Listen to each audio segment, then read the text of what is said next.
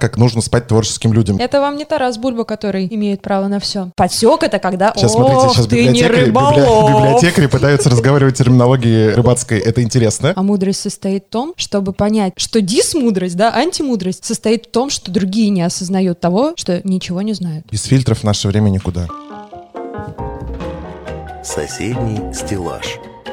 Подкаст около культуры вдоль и поперек. Всем привет, это подкаст «Соседний стеллаж», подкаст библиотек Юга Москвы обо всем, что заслуживает внимания москвичей и гостей нашего города. Куда же сходить, кроме собственной кухни? Что посмотреть в ванной?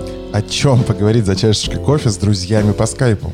Все темы, которые мы будем обсуждать, так или иначе связаны с культурой и культурной жизнью столицы. Литературой, музыкой, кино, сериалами и многим другим. И сегодня в нашей студии Константин Беляков. И в нашей студии на кухне Екатерина Высочина. Ну что, друзья, наша студия переехала на кухню. Это мы вам ответственно заявляем. Поэтому у нас иногда возможны различные параллельные звуки непредсказуемого Кота? бы- быта или кота, да. Б- В общем, непредсказуемость быта на удаленке и на самоизоляции, она, конечно же, накладывает Имеет свой быть, отпечаток.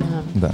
Кать, как у тебя самоизоляция проходит? Самоизоляция у меня проходит так же, как и, я надеюсь, у всех сознательных граждан. Минимальные передвижения, максимальное количество информации, которую я сейчас пытаюсь э, впитывать, чтобы не тратить время зря. Как у Силы, тебя время успехи? Э, у меня, во-первых, мы всем должны рассказать с тобой, что мы сидим с тобой на безопасном расстоянии, это раз. Э, Полтора во- метра, В полтора да. метра. Во-вторых, мы все, естественно, обработали, в общем, максимально запрызгали все антисептиками. Сидим друг от друга на максимально безопасном расстоянии, и все, в общем, меры безопасности предприняты для того, чтобы наша запись была возможна и чтобы не было опасности ни для кого. Да, большое спасибо, эти безопасные полтора метра. Я не могу дотянуться до тебя своей рукой. мы даем воздушную пятюнь друг другу. Тема сегодняшнего нашего эфира, тема удаленного подкаста — это мифы в русской литературе. Да, Дела. дела. Ну, а что, нет, тема очень плодотворная, потому что достаточно вспомнить ряд известных русских цитат и цитат из мировой литературы, которые, будучи взятыми вне контекста, абсолютно имеют противоположное, какое-то смешанное, запутывающее порой нас значение. Так называемый эффект Манделы, да, когда есть некая цитата, которую все думают или понимают по-одинаковому, но на самом деле, если разобраться, все в действительности было не так. Да, мы, кажется, в каком-то из эфиров уже Упоминали, упоминали, да, мне об кажется, этом, это. да, и о Ельцине. Именно поэтому мы сегодня решили обратиться к мифам в русской литературе и посмотреть на несоответствие да, вот этого восприятия читателями реальности, э, вернее, восприятие некоторых цитат, то, как они воспринимаются читателями, и то, как действительно, какой смысл закладывал в это автор этой самой цитаты, когда писал ее. Да, и как э, молодая девушка сидящим напротив меня на безопасном, На безопасном расстоянии молодым расстоянии. человеком, Так как эксперт из нашего прошлого выпуска, что целуемся через тряпочку, да, я не могу не упомянуть и не спросить тебя, Кость, вот о чем. Как ты относишься к этой известной многим фразе из Евгения Онегина Пушкина? И звучит она так. Чем меньше женщину мы любим, тем легче нравимся мы ей. Чудесно отношусь к этой фразе, потому что я считаю, что она достаточно правдива. Она Э, правдива в каком контексте? Что чем мы меньше женщине уделяем Нет, внимания, нужно тем больше смотри, она к нам смотри, стремится. Рассказываю тебе мужские советы. Так, так, так. Нужно зацепить как бы на крючок, а потом сделать вид, что тебе не особо-то интересно. И вот И это тогда... ты так подсек, э, рабо- да, ну считай? Да, да, да. Подсек, и можно... Нет, оглушил, подсек, и все. Нет, мне кажется, если оглушил, там результат уже будет один. Ну смотри, давай так, сначала подсекаешь тем, что ты, значит, на какой-то крючок. сначала на крючочек насаживаешь червячочка. Вот, это я и говорю про подсек. Нет, подсек это когда, Сейчас, смотрите, сейчас библиотекари, библиотекари пытаются разговаривать терминологией рыбацкой. Это интересно. В общем, на крючок подхватил, а потом делаешь вид, что тебе не особо-то интересно ловить эту рыбу дальше. Вот это значит ры- подсек. а, Рыба моя. Рыба моя. И сейчас должна быть отбивочка. И только ты. Рыба моей мечты. Давай вернемся. Чем меньше женщину мы любим, тем легче нравимся мы ей. Правда, да, чего вернемся? А давай вернемся к Александру Сергеевичу, у которого есть прекрасное продолжение этой фразы. И звучит оно так. Чем меньше женщину мы любим, тем легче нравимся мы ей. Так точно думал мой Евгений, но в первой юности своей был жертвой бурных заблуждений и необузданных страстей. То есть таким образом фраза-то у нас имеет совершенно противоположное значение. Ну так, может быть, она и начала работать именно тогда, когда все люди были в возрасте Евгения. Нет, может быть, она просто начала работать в силу того, что ее обрезали и не договорили? Или в силу главенства мужского общества, например. Это же нам удобно очень эту фразу раскручивать, потому что чем меньше женщину мы любим, тем легче нравимся мы ей. Это, Это удобная знаете- позиция, ничего делать не нужно. Это как говорил Сократ, мы все знаем эту фразу прекрасно. Я знаю то, что я ничего не знаю. Но не все мы знаем, что у нее есть продолжение. Так-так. Я знаю то, что я ничего не знаю, а другие не знают и этого.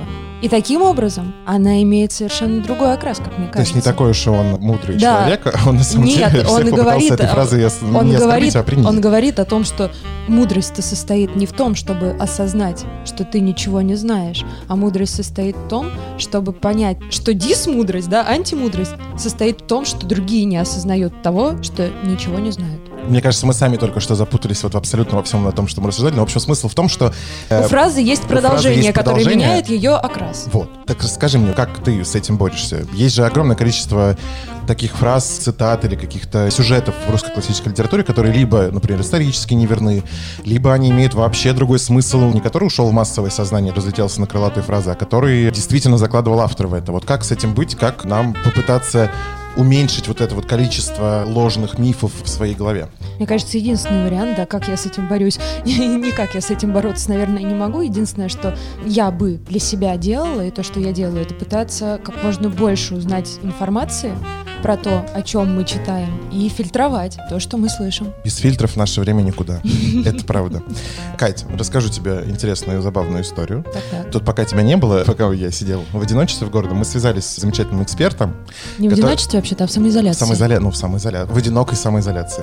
Связался с экспертом замечательным, сейчас я тебе расскажу все об этом эксперте, э, с которым мы поболтали на тему как раз мифов в русской литературе. В частности, мы очень как-то у нас пошло на примерах Пушкина. Мы начали рассуждать на эту тему. Сейчас мы послушаем этот кусочек. Для наших слушателей он будет интересен, и тебе будет интересно послушать. Поболтал я сегодня вместе с гостьей нашего эфира, кандидатом филологических наук, доцентом Ингой Фархатовой. Попробуем вместе с ней разобраться. Давайте послушаем то, что у нас получилось. Давайте, очень интересно. Соседний стеллаж. И мы продолжим разбираться в этой теме вместе с гостем сегодняшнего нашего эфира, кандидатом филологических наук, доцентом Ингой Фархатовой. Инга Фархатовна, доброе утро. Да, доброе утро, можно просто Инга.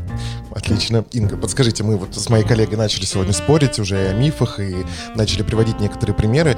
Остановились мы на Евгении Онегине.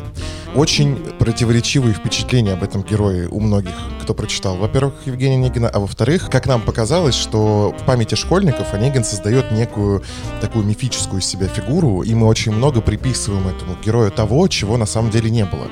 Вот как с этим быть? Какие, на ваш взгляд, есть популярные заблуждения по поводу личности Онегина и вообще пушкинских героев в целом? Ну, во-первых, мне хочется сказать, что Пушкин – это вообще, наверное, один из самых таких вот загадочных авторов русской литературы. По-моему, это мастер литературной мистификации. Я бы сказала так, что, может быть, кому-то это покажется странным, но в процессе долгого очень изучения русской литературы иногда приходишь к совершенно удивительным выводам. Вот мне кажется, что некоторые произведения Пушкина, некоторые герои, это прям, знаете, такие вот зачатки постмодернизма русского, что ли Мгм. вот в его этих произведениях.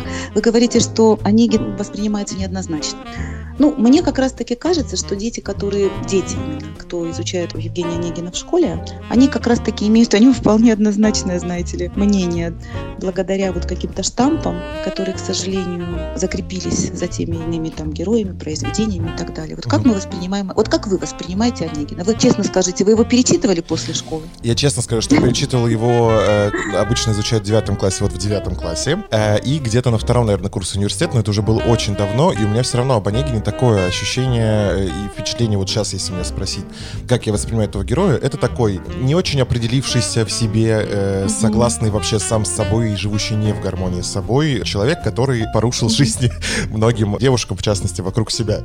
То есть у меня о Мгм. нем такое ощущение потерявшего себя, эм, но обаятельного человека, который из-за того, что он не может найти себя, он в том числе влияет на жизнь людей вокруг него. Да, согласна. Ну, а еще такой вопрос. Вы уж извините, давайте так вот мы хотя бы поймем, что такое для нас Онегин, прежде чем делать какие-то выводы. А вот как вы оценили бы его, ну, скажем, внутренние качества или его интеллект и так далее, и так далее? Можно по роману сделать вывод о том? Вот так думал молодой повеса, летя в пыли на почтовых, Всевышней волю Зевеса, наследник всех своих родных. Вот что это за человек был? Мне кажется, что в силу своей образованности как раз-таки, именно его образованность, она и была в том числе вот этой причиной внутренней Мгм. дисгармонии. То есть, когда человек знает слишком много, опять Мгм. же, мое личное мнение, он Вот, начинает это- очень копаться в себе, и вот эта вот негармоничность внешнего Мгм. и внутреннего, она возникает в том числе из-за сильной интеллектуальной развитости. Хотя, Вот, опять же, видите, как после первого прочтения было ощущение, что Что это не так. что это не так, потому что да, ну просто человек, живущий по принципу вот как хочу, так и ворочу. Да, просто лечу по жизни, правда? Да, да. Вот. Но дело в том, что вы, по всей вероятности, вернулись к этому произведению, потому что вы получали образование, да? Безусловно. Высшее. Да, я Вот. учитель русского языка литературы Вот. по образованию. Вот, вот, я это уже поняла, Константин, это очень приятно, что мы коллеги. И, конечно, вы уже понимаете, что не так все просто с Онегиным. А вот дети, которые в школе изучают, а потом взрослые, которые ни разу на протяжении жизни не возвращаются к этому роману, имеют какое представление об Онегине? Молодой повеса, да? Или э, мы все учились понемногу чему-нибудь и как-нибудь. Очень любят у нас эту фразу повторять, она почти что превратилась в такое крылатое выражение. Но если мы вернемся к тексту, то мы увидим очень много неожиданного, связанного с Онегиным. Неожиданного, может быть, не для вас, как человека, который уже изучал роман, будучи взрослым, и который изучал его профессионально. Но для вот, скажем так, обыкновенного читателя действительно много неожиданного, и я думаю, что это прежде всего связано вот именно с Пушкиным, с его вот этим умением мистифицировать. Ведь по большому счету Пушкин, почему я говорю о постмодернизме, потому что Пушкин, наверное, был первым из русских писателей, который давал несколько уровней восприятия, вот что потом блистательно будут делать постмодернисты. То есть, пожалуйста, ну, вы просто читатель, неискушенный, ради бога, вот вам Побасенко, да, будем так говорить, вспоминайте повести Белкина. Ну, читайте и развлекайтесь. Истории, не случайно там эпиграф из «Недоросля», да, фон Визина. Если читатель готов увидеть что-то более другого, более, ну, скажем, глубокого уровня, пожалуйста. И вот так мы идем, идем, идем за Пушкиным. И кто, ну, я прошу прощения, но кто в состоянии, в силу подготовки определенной, литературной ли, философской ли, общеинтеллектуальной ли, вот этот человек в состоянии понять вот эти смыслы. И вот если говорить о повесе Онегине, вот, или знаменитая цитата «Мы все учились понемногу чему-нибудь и как-нибудь». Во-первых, смотрите, какое местоимение употребляет Пушкин. «Мы». Это говорит человек, который получил блистательное для своей эпохи образование. Образование Пушкина, скажем так, оно соответствовало самому высокому европейскому уровню. Он учился в царском селе, задача которого, вот этого учебного заведения, была подготовка элиты, будущей российской элиты. То есть мы можем понять, какой это был уровень образования. И вдруг он говорит, мы все учились понемногу. И что делает читатель? Верит, мы даже это превратили в крылатое выражение, думая, что Пушкин правда так читал, да? Ну, у нас, А все- дальше- у нас в любом случае всегда у народа есть желание отождествлять себя с какими-то большими личностями. И когда, да, у нас выходят они на уровень Ну, нас, он, смотри- делают такое впечатление, нам всегда это приятно. Наверное, но вы смотрите, ведь он же играет. Он играет с читателем, понимаете? Он в Пушкин, и не только в этом произведении, он все время играет с читателем. А читатель наивно верит. А дальше он начинает рассказывать «мы». То есть уже вот этим словом «мы» что делает Пушкин? Он делает Онегина, скажем, равным себе, а это уже сигнал. Дальше он скажет «Онегин – добрый мой приятель». Представляете? А потом он скажет, не мог он Ямба от Харея, как мы не бились, отличить. То есть, получается, Онегин был его приятелем. А мы понимаем, что, наверное, приятелем Пушкина не мог быть абсолютно пустяшный повеса, который летел в пыли на почтовых, да? А дальше начинается рассказ о том, что знал Онегин. И вот тут вообще удивительные вещи начинаются. Он мог коснуться до всего слегка, а дальше рассказывает чего. Латынь. В какой степени вообще Онегин владел латынью? Во-первых, чтобы эпиграфы, я сделаю удаление, как у Пушкина, разбирать, да? Мгм. потолковать на секундочку о Ювенале. И тут же опять Пушкин лукавит. В конце письма поставить Вале, будь здоров, что значит по латыни. А дальше и помнил хоть не без греха из Инеиды два стиха. Но вы филолог, и вы представляете себе, что такое на латыни два стиха из Инеиды, да? О да, о да. Ну, смотрите, Вот, может а быть, просто дальше- действительно это такая вот история про то, что Пушкин своего рода такой первооткрыватель агрессивного маркетинга, как мы сейчас говорим современным языком. Ну, то есть он пытался сделать из своего произведения историю того, что любой читатель, любая целевая аудитория найдет что-то свое в этом произведении. Он, может быть, специально образ Онегина все время немножко принижает. То есть то он, э, да, мы говорим Вы об знаете, его я так не думаю. Я так не думаю. Я думаю, что этот может быть прием, который потом, опять-таки, в постмодернизме будет вот эта вот массовость, знаете, медийность, да? Мгм. это потом постмодернизм будет использовать. Я думаю, что Пушкин делал это именно потому, что это в его характере. Ну, скажем, если вспомнить повести Белкина, тот же самый Белинский однажды сказал о Пушкине, что он закончил после повести Белкина свою литературную карьеру и списался. Пушкин все время, он все время играл, и он все время шутил. Ну, шутил в таком высоком смысле. Ведь посмотрите, почему изучают Пушкина в ранних классах? Это даже удивительно. Вот капитанскую дочку, ну как можно ее изучать там в каком-то шестом-седьмом классе? Это, да, Представьте, у нас, в принципе, это... многие произведения изучаются не совсем в том возрасте, в котором действительно человек может понять всю глубину того, что заложено в этом произведении. Ну, слушайте, «Капитанская дочка» — это итоговое произведение гения. А что мы про нее знаем? Но все-таки я продолжу об Онегине. Дальше очень важный момент. Это с латынью мы закончили, да? А греческий? Бронил Гомера Феокрита, зато бронил Гомера Феокрита. То есть он должен был их читать для того, чтобы бронить. А дальше еще лучше. Зато читал Адама Смита. И был глубокий эконом, то есть умел судить о том, как государство богатеет и чем живет, и почему не надо золото ему, когда простой продукт имеет. То есть это был человек, который еще занимался политэкономией, а в тот момент это был совершенно такой новый да, шаг в развитии мысли экономической. Мало того, что он сделал, когда приехал в деревню, я ремонт барщины старинной оброком легким заменил, и раб судьбу благословил. То есть это человек передовой мысли. И потом, вот знаете, говорят, он многим испортил жизнь. Ленскому, безусловно, это ужасно был поступок, от которого он страдал. Но давайте тоже вот этот миф. Я вам честно скажу, я когда читаю про эту историю с Татьяной, все время хочу задать вопрос, а что он должен был сделать? Жениться на ней, не любя ее? Да? Ну, в смысле, ну, я, я понимаю этот вопрос. Константин, как бы вы поступили на его месте? Не знаю, вот э, на самом деле, говоря там о себе, мне кажется, частенько Онегин мне еще, наверное, близок, потому что я понимаю его решения, которые были приняты. Просто, опять же, мне кажется, странность этого героя и, наверное, популярность его и при жизни Пушкина сразу в том, что это не очевидные решения для человека того общества и того времени. И они такой вызывали резонанс большой, и сейчас вызывают то, что все равно у нас есть да, чувство долга, которое нам воспитывают, прививают. Ну, а... простите, пожалуйста, а какой долг по отношению к Татьяне у него был? Нет, ну, он выполнил свой... как порядочный мужчина. Он Константин, он поступил как порядочный. Вот, вот, вот, вот, я поймала вас на заблуждении. Хотя вы профессионал. Вот давайте так, вы не любите женщину, не любите. Долг что диктует вам жениться на ней? Он ее не любил. Но, кстати говоря, вот здесь я не соглашусь ни с кем из тех, кто говорит, что он поступил с ней плохо. Может быть, он выбрал не те слова, но не надо забывать, что он сам молод. Но он поступил крайне благородно, потому что в те времена, о которых мы говорим, письмо у мужчины, находящееся от женщины, могло полностью разрушить ее будущность. И что сделал Онегин? Он пришел к ней и сказал, что так делать не надо. Вот я это письмо никому не передам и не покажу. А если бы на моем месте оказался человек непорядочный, он мог ославить Татьяну, и, скажем, ее личная жизнь была бы закончена на этом. И нам всегда в школе говорили, вот он э, живет, не выполняя долг. Вот Ленский, это да, это ужасная такая страничка, ужасный поступок. Но опять-таки, почему он так поступил? Потому что он человек долга, потому что он выполнял выполнял, как это не ужасно, свой светский долг. Он по-другому поступить не мог. Ведь мы забываем о той эпохе, в которой жил Онегин. Если бы он отказался от дуэли, это силы надо было в себе найти, он стал бы не рукопожатным. То есть по поводу того, что он не соблюдает долг, а извините меня, когда он зовет с собой Татьяну, да, это своего рода эгоизм. Но у него-то долга по отношению к супругу Татьяны нет. Это она должна исполнять свой долг, что она блистательно и делает. Так уж, если честно.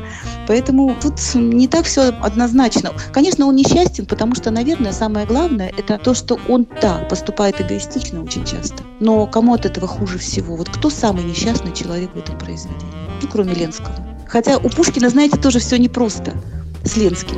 Между прочим, там есть два пути развития его событий. И когда представляешь вот этого кудрявого, романтичного юношу, сидящего в халате со сварливой толстой женой, ну как-то грустно. Может быть, Пушкин избавляет его от этой судьбы, понимаете? Ну а кто вот самый, по-вашему, страдающий человек? Для меня Онегин всегда был самый страдающий человек во всей этой истории. В этом романе? В этом романе, да, безусловно. конечно. Это замечательный разговор про Онегина, честно. Я прям большое удовольствие получаю сейчас от всего нашего диалога. Смотрите, да, немножко просто отвлекаясь от э, Онегина, возвращаясь к теме именно как раз-таки мифов, да, и заблуждений читателей о том или ином. Продолжая тему Пушкина, у нас есть история с Борисом Годуновым, да, например, когда Пушкин сам допускает вот эту вот специальную историческую неточность в действии происходящего. Вот как вы думаете, да, вот эта вся история с убийством царевича Дмитрия, это же не доказанный факт абсолютно. Нет, нет, не доказано. Кстати говоря, не только Пушкин и не только в этом произведении. Ну, тут тоже, знаете ли как? Здесь я хочу обратиться к читателям. Не совсем правильно изучать историю по литературе, понимаете, по литературным произведениям. Потому что очень часто та или иная историческая ситуация, как мне кажется, она используется автором для создания своего собственного художественного мира и для выражения своей собственной идеи.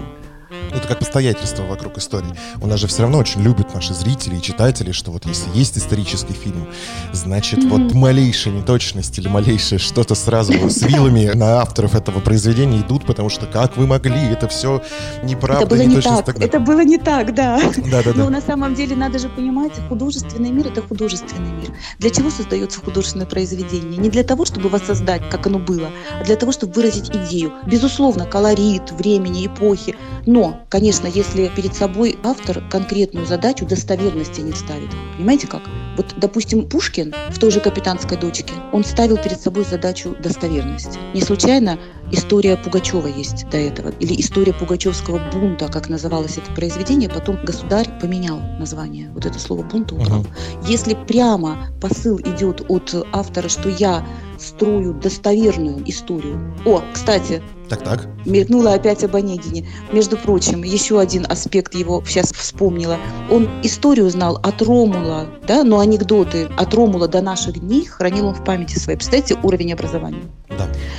Сложно представить э, человека с подобным образованием сейчас, например. Сейчас, да. А вот смотрите, что происходит с Борисом Годуновым. Действительно, ведь благодаря Пушкину многие считают, что Борис Годунов действительно убит царевича Дмитрия.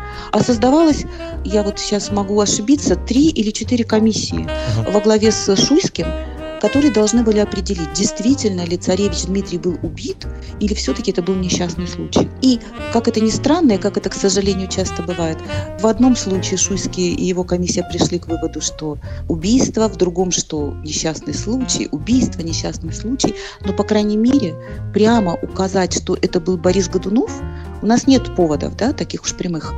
Но для Пушкина было важно. Было важно как аксиому дать, что вот да, мы должны принять за аксиому, что как будто бы Борис Годунов является убийцей царевича Дмитрия. Ну, в истории два в русской истории взгляда это Ключевского и Карамзина. Один считает так, другой это. Пушкину это было важно.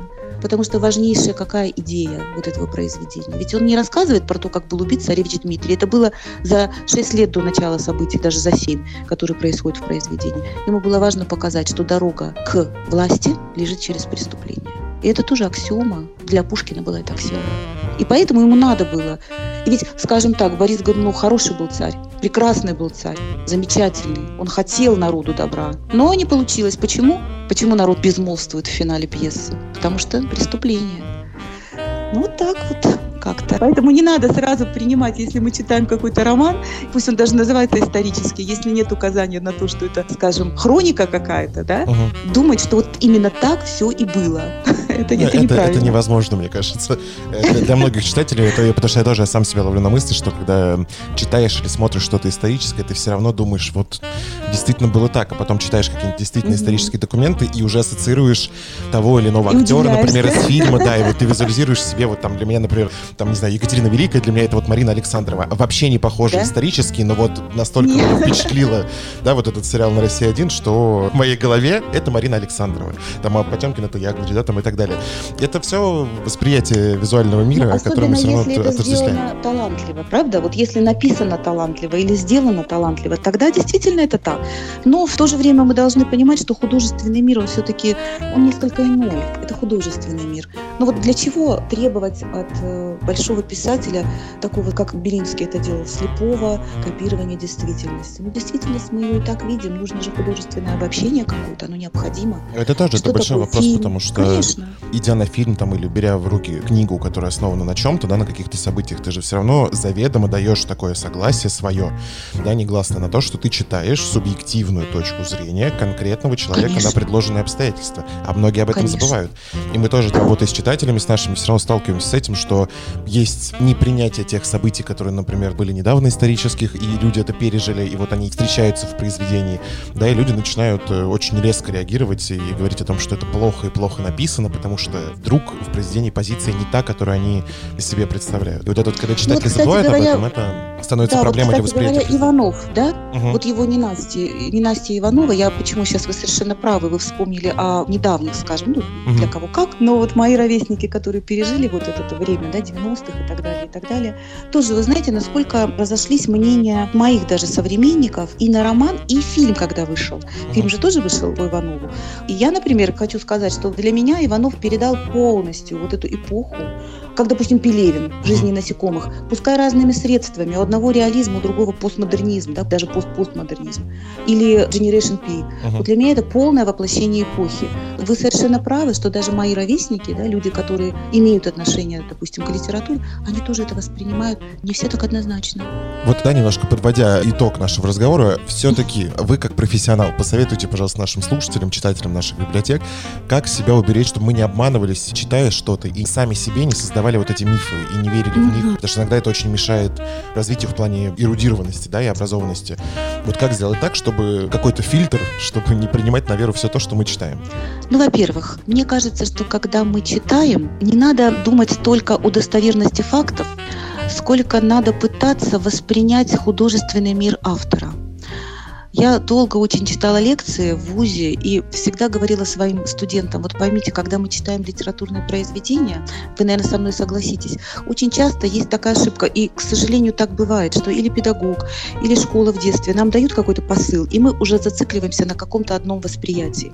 А на самом деле нам надо просто попытаться услышать и увидеть автора. Это никогда не получится с первого раза.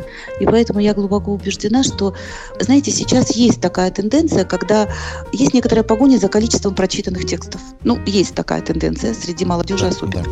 А мне кажется, что лучше, и так было всегда, лучше меньше, да лучше. Понимаете как? Я имею в виду меньше и с точки зрения качества литературы, и с точки зрения ее познания, потому что к одному и тому же произведению на протяжении определенного времени нужно возвращаться для того, чтобы, ну, я не знаю, чтобы увидеть суть.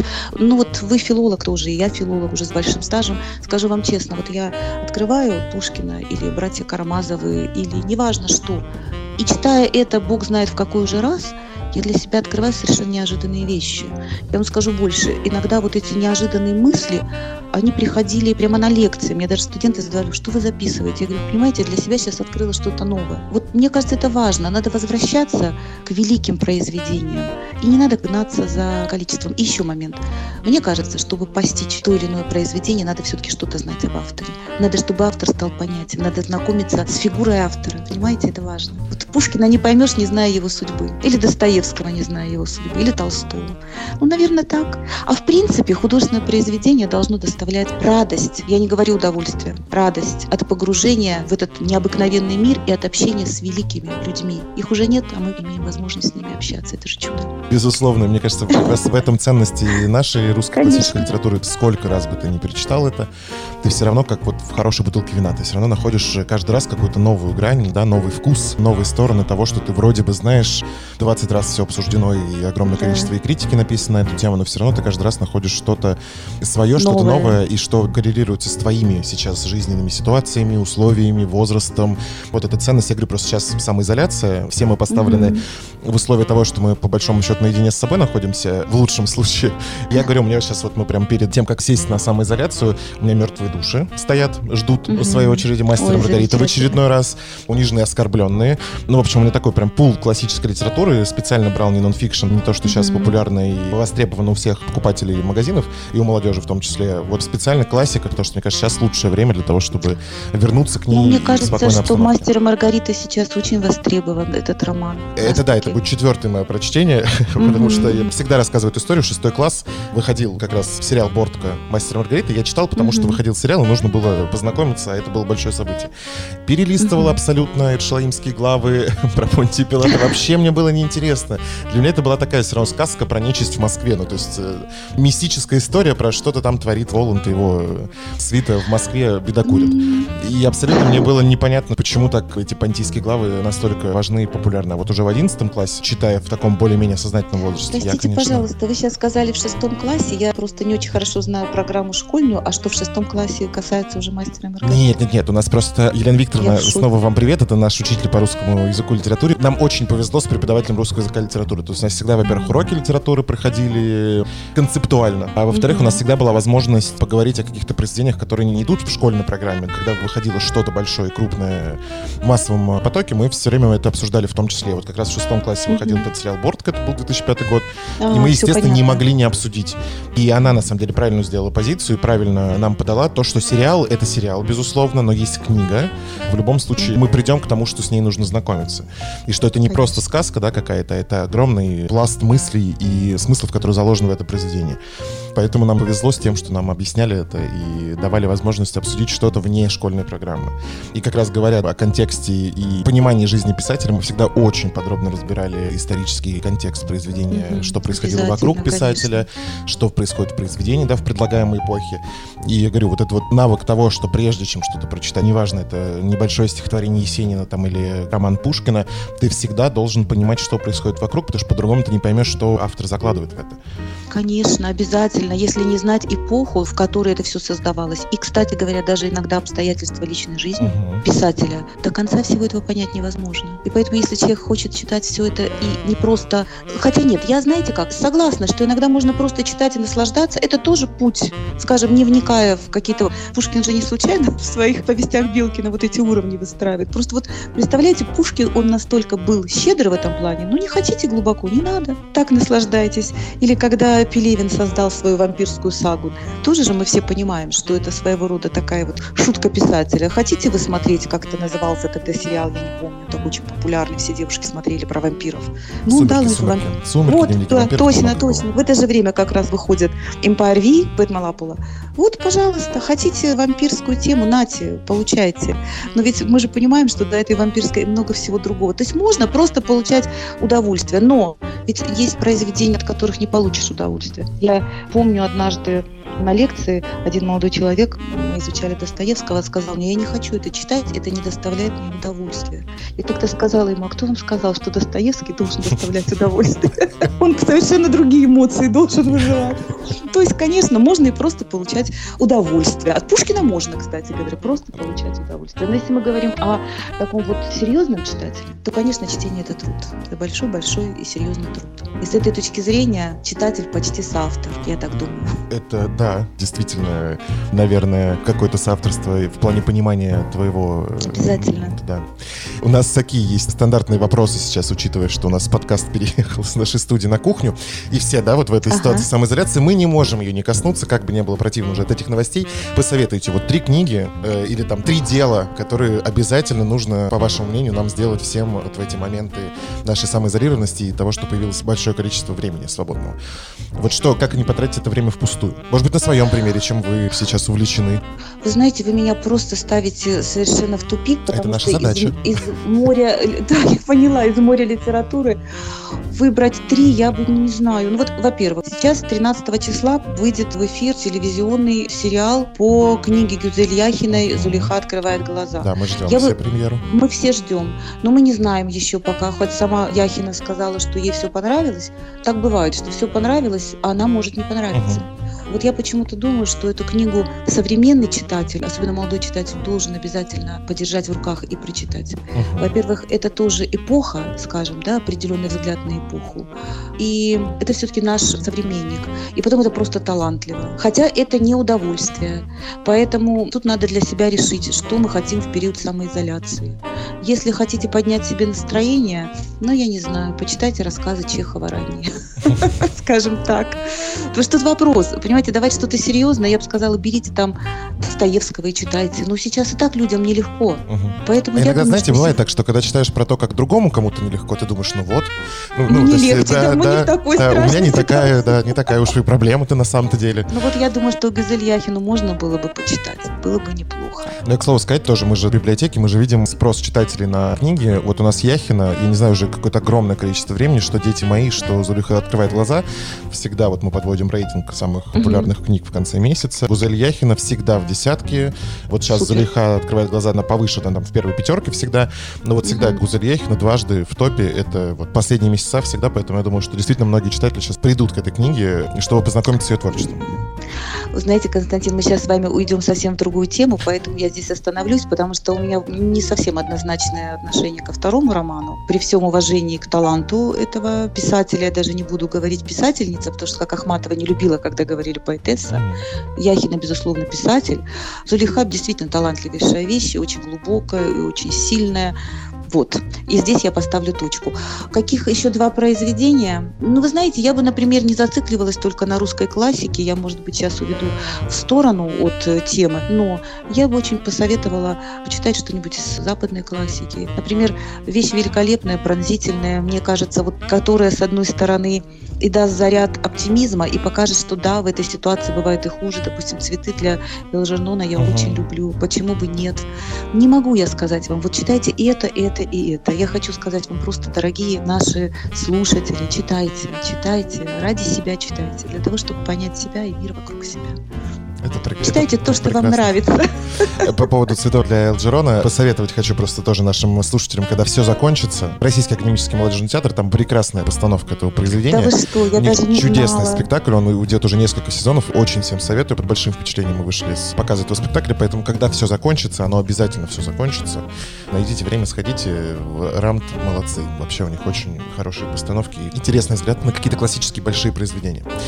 Спасибо. Ой, спасибо, вам. Константин. Я воспользуюсь вашим советом тоже. Спасибо вам большое за разговор. Было очень приятно. Мы надеемся, что не последняя наша встреча и в эфире, и мы вас все пытаемся пригласить в библиотеки к нам для наших читателей провести лекции.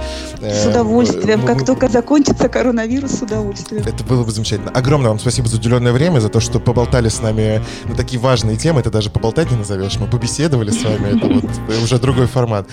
Будьте здоровы, чтобы все было, Было хорошо очень приятно. Спасибо. Всего доброго, до свидания. Соседний стеллаж. Ой, спасибо, это было очень интересно, Инга. Вот видишь, я не теряю вообще времени, пока сижу на да, самоизоляции. очень-очень жаль, что я упустила возможность в онлайн-режиме поговорить. И такая тема, да, которая не исчерпана в полной мере, и не только русская литература, мировая литература, тот же самый Шекспир. Это может быть огромный миф, в принципе, сам автор. Само существование, да, Шекспира. Да, Вот и- поэтому тема не исчерпанная. Мне кажется, было бы очень замечательно, если бы Инга могла снова прийти к нам в студию уже в онлайн-режиме и Наоборот, обсудить... в оффлайн режиме, в В онлайне мы поговорили. Режиме.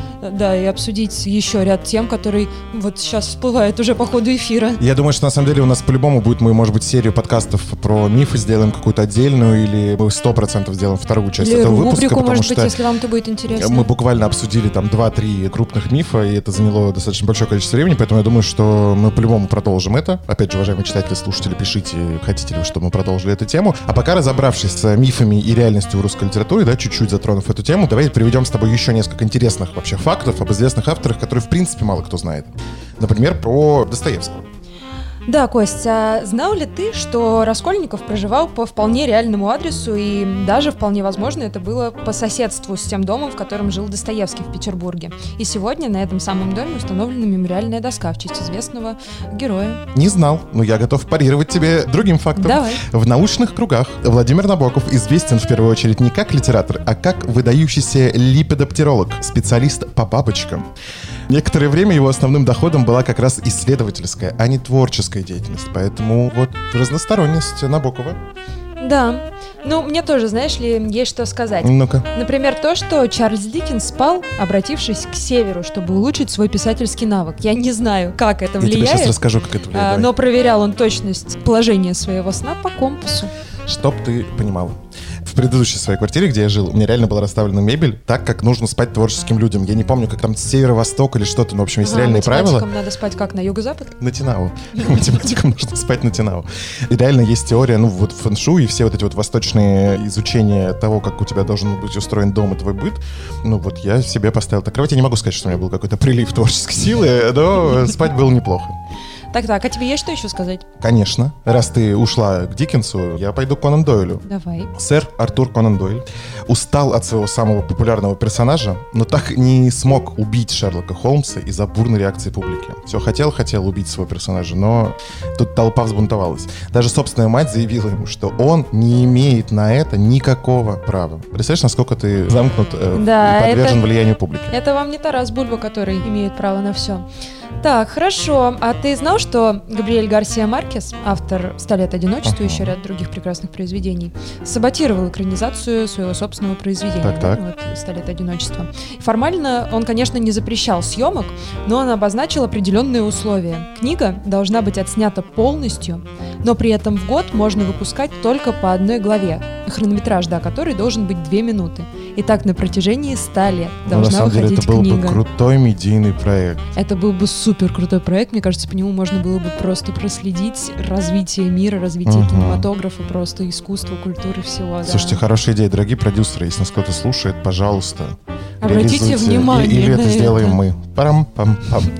Ты думаешь, мне есть э, тебе чем парировать? Конечно, есть. Знаешь чем? Давай. Библиоудаленка. Вот так, дорогие друзья.